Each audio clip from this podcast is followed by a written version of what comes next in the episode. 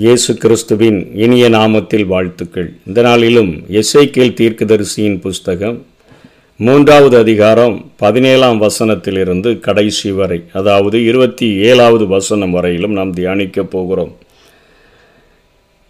இங்கே எஸ்ஐகேலை ஆண்டவர் இஸ்ரவேலுக்கு காவலனாக நியமிக்கிறதை நாம் பார்க்கிறோம். காவலன் என்கிற தலைப்பின் கீழே இந்த செய்தியை நாம் பார்க்க போகிறோம்.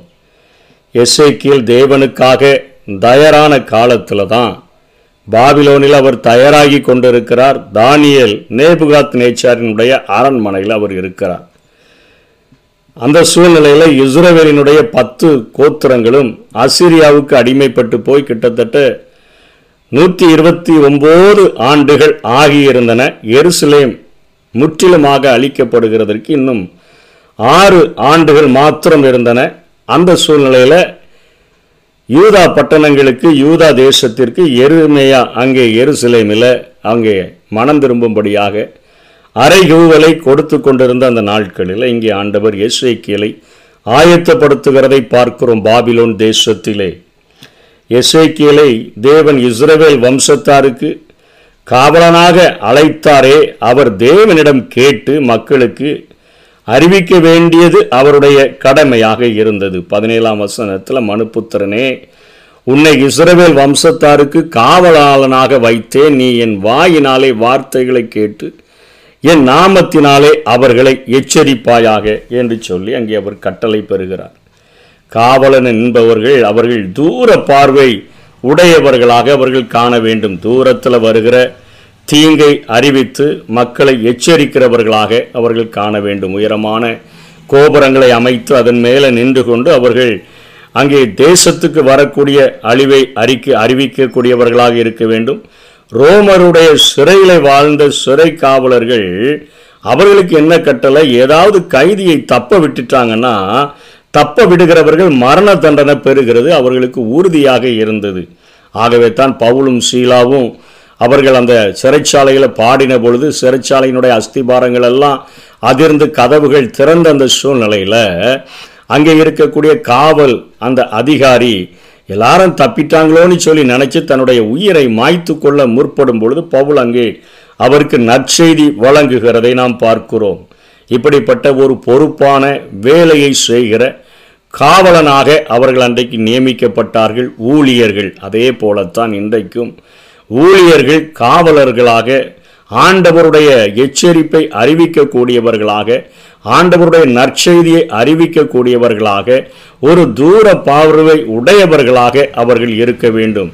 ஏசையாவை நம்ம எடுத்துக்கொண்டோம் என்று சொன்னால் அவர் அந்த ஜனங்களுக்கு வரவிருக்கக்கூடிய நூற்றி ஐம்பது ஆண்டுகளுக்கு பின்பாக வரக்கூடிய சிறையிருப்பை அறிவித்தார். அதற்கு பின்பாக எழுபது ஆண்டுகளுக்கு பின்பாக சிறையிருப்பிலிருந்து மீண்டு வருகிற காரியங்கள் மேசியாவினுடைய வருகை மற்றும் அங்கே புதிய வானம் புதிய பூமி தோன்றுதல் வரையிலும் கடைசி வரையிலும் தூர பார்வை உடையவராக ஏசாயா அறிவித்ததை நாம் பார்க்கிறோம். எரேமியாவும் தூர பார்வை உடையவராக ஆயிரம் வருட அரசாட்சி தேவனுடைய கடைசி நியாய தீர்ப்புகள் இதுவரையிலும் அவர்கள் தூர பார்வை உடையவர்களாக நற்செய்திகளையும் நியாய தீர்ப்புகளையும் வழங்கக்கூடியவர்களாக இருந்தார்கள். இப்பொழுது இந்த அதிகாரத்தில் எசேக்கியலுக்கு என்ன கட்டளை கொடுக்கப்படுகிறது? நான்கு வகையான மக்களை அவர் எச்சரிக்க வேண்டியது இருக்கிறது திரும்ப அதாவது மனம் திரும்ப மனமற்ற துன்மார்க்கர்களுக்கு அவர் அங்கே ஊழியத்தை செய்ய வேண்டியது இருக்கிறது பதினெட்டாம் வசனத்திலிருந்து தொடங்குகிறது. சாகவே சாவா என்று நான் துன்மார்க்கனுக்கு சொல்லுகையில் நீ துன்மார்க்கனை அவன் தன் துன்மார்க்கமான வழியில் இராதபடிக்கும் அவன் அதை அவனுக்கு நீ சொல்லணும் அப்படின்னு ஆண்டவர் சொல்லுகிறதை பார்க்கிறோம். திரும்ப மனமற்ற ஒரு துன்மார்க்கனுக்கும் நீ உன்னுடைய வார்த்தைகளை சொல்லும் பொழுது திரும்ப மனம் திரும்ப மன வைக்கக்கூடிய ஒரு துன்மார்க்கனுக்கும். கொஞ்சம் பேர் மனம் திரும்புவாங்க. கொஞ்சம் பேர் மனம் திரும்ப மாட்டாங்க. ஆனால் நீ பேசாமல் இருக்கக்கூடாது. நீ பேசி ஆகணும் நீ பேசாமல் போனான்னு சொன்னால் அவன் தன் துன்மார்க்கத்தில் செத்துட்டான்னு சொன்னால் அவனை அவனுடைய இரத்த பழிய உன் கையில் கேட்பேன் ஆனால் அவன் மனம் திரும்பிட்டான்னு சொன்னால் அவனும் ரட்சிக்கப்பட்டுருவான். நீயோ உன் ஆத்துமாவை தப்பித்து கொள்ளுவாய் சொல்லிட்டா போதும். நீ உன்னுடைய ஆத்துமாவை தப்பித்து கொள்ளுவாய் என்கிற ஒரு காரியத்தை குறித்தும் திரும்பாமல் அநீதி செய்யும் மனம் திரும்பாம அநீதி செய்யக்கூடிய ஒரு நீதிமானுக்கும் அந்த நீதிமான் ஒருவேளை தவறு செய்யும் பொழுது அவனுக்கு நீ எச்சரிக்கும் பொழுது மனம் திரும்பிட்டான்னு சொன்னால் அப்படிப்பட்ட ஒரு நீதிமான் நான்கு வகையான மக்கள். மனம் திரும்ப மனமில்லாத துன்மார்க்கன் மனம் திரும்ப மன வைக்கிற துன்மார்க்கன் மனம் திரும்ப விரும்பாமல் அநீதி செய்கிற நீதிமான் மனம் திரும்பி அநீதியை விட்டு விடுகிற நீதிமான்கள். இப்படிப்பட்ட நான்கு வகையான மக்கள் நீ வாழுகிற பட்டணத்தில் இருக்கிறாங்க. உன்னோடு கூட தங்கி இருக்கிறாங்க. நீ குடியிருப்புகளில் குடியிருந்து உன் வீட்டில் உட்கார்ந்து கொண்டு நீ ஊழியத்தை செய்தா போதும். உன் ஜனங்களுக்கு செய்தா போதும். நீ கடினமான மொழிகளெல்லாம் கற்க வேண்டிய தேவையில்லை. நீ ஊழியம் செஞ்சிட்டு மற்ற நேரங்களில் உன்னுடைய அறை வீட்டுக்குள்ளே போய் நீ பூட்டி கொண்டு நீ உன்னை அடைத்து கொண்டுரு ஏன்னு சொன்னால் உன்மேல் கயிறுகளை போட்டு அவைகளால் உன்னை கட்ட போகிறார்கள். ஆகவே நீ அவர்களுக்கு உள்ளெல்லாம் போய் ஊழியம் செய்ய வேண்டாம். வீட்டில் உட்கார்ந்து அவர்களோடு கூட தங்கி நீ ஊழியத்தை செய்ய வேண்டும் என்று சொல்லுகிறதை நாம் பார்க்கிறோம். நான் உனக்கு சொல்லுகிற நேரத்தில் மட்டும் நீ பேசு மற்ற நேரம் ஊமையாக இருப்பாய். ஏன்னா அவர்கள் கலக விட்டார்கள். நான் உன்னோட பேசும்போது மாத்திரம் உன் வாயை திறந்து நான் பேசுவேன். அதாவது ஊழியர்கள் அவர்கள் ஒரு கட்டுப்பாடோடு கூட வாழ வேண்டும் என்கிறதையும் இங்கே ஆண்டவர் கற்றுக் கொடுக்கிறதை பார்க்கிறோம். உலகத்தாரை போல செல்லுகிற இடங்களுக்கெல்லாம் செல்லணும். மனம் இருக்கிற இடத்துக்கெல்லாம் போகணும் என்பது அல்ல. ஆண்டவர் எங்கே இருக்க சொல்லுகிறாரோ அங்கே இருக்க வேண்டும். என்ன செய்ய சொல்லுகிறாரோ அதை செய்ய வேண்டும். எப்படி பேச சொல்லுகிறாரோ அப்படி பேச வேண்டும். யாருக்கு ஊழியம் செய்ய சொல்லுகிறாரோ அந்த காரியத்தை செய்ய வேண்டும். தூர பார்வை உடைய காவலனாக அவர்கள் இருக்க வேண்டும் என்கிறதை எசேக்கியலுக்கு ஆண்டவர் கற்றுக் கொடுக்கிறதை போர் பார்க்கிறோம். இவற்றில் காவலாளனுடைய கடமையானது அவர் எச்சரிக்கக்கூடிய காரியத்தை செய்யணும். அதை அவர் சரிவர செய்யாம போனால்னா காவலனும் தண்டனை பெறுவான் என்கிற காரியத்தையும் இங்கே ஆண்டவர் சொல்லுகிறார். ஏன்னு சொன்னால் நீ எச்சரிக்காமல் போனான்னு சொன்னால் அவனுடைய இரத்த பழியை நான் உன் கைகளில் கேட்பேன் என்னதோ நடந்துட்டு போட்டு நான் அப்படியே எதையாவது நான் என் மனதில் தோன்றுகிறதை சொல்லுகிறேன்னு சொல்லி இருக்காத.